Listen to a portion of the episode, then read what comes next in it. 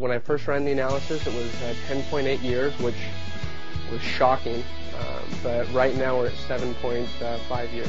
Um, after we ran our analysis, it brought us down to 6.8 years and saving us 200 over $200,000 in interest. I'm over 50. I'm not great on computers, but I found in a click and point format, I could actually win the rat race just by using my mouse. We've been able to pay down 16,000 on our mortgage and we've saved over $18,000 in interest.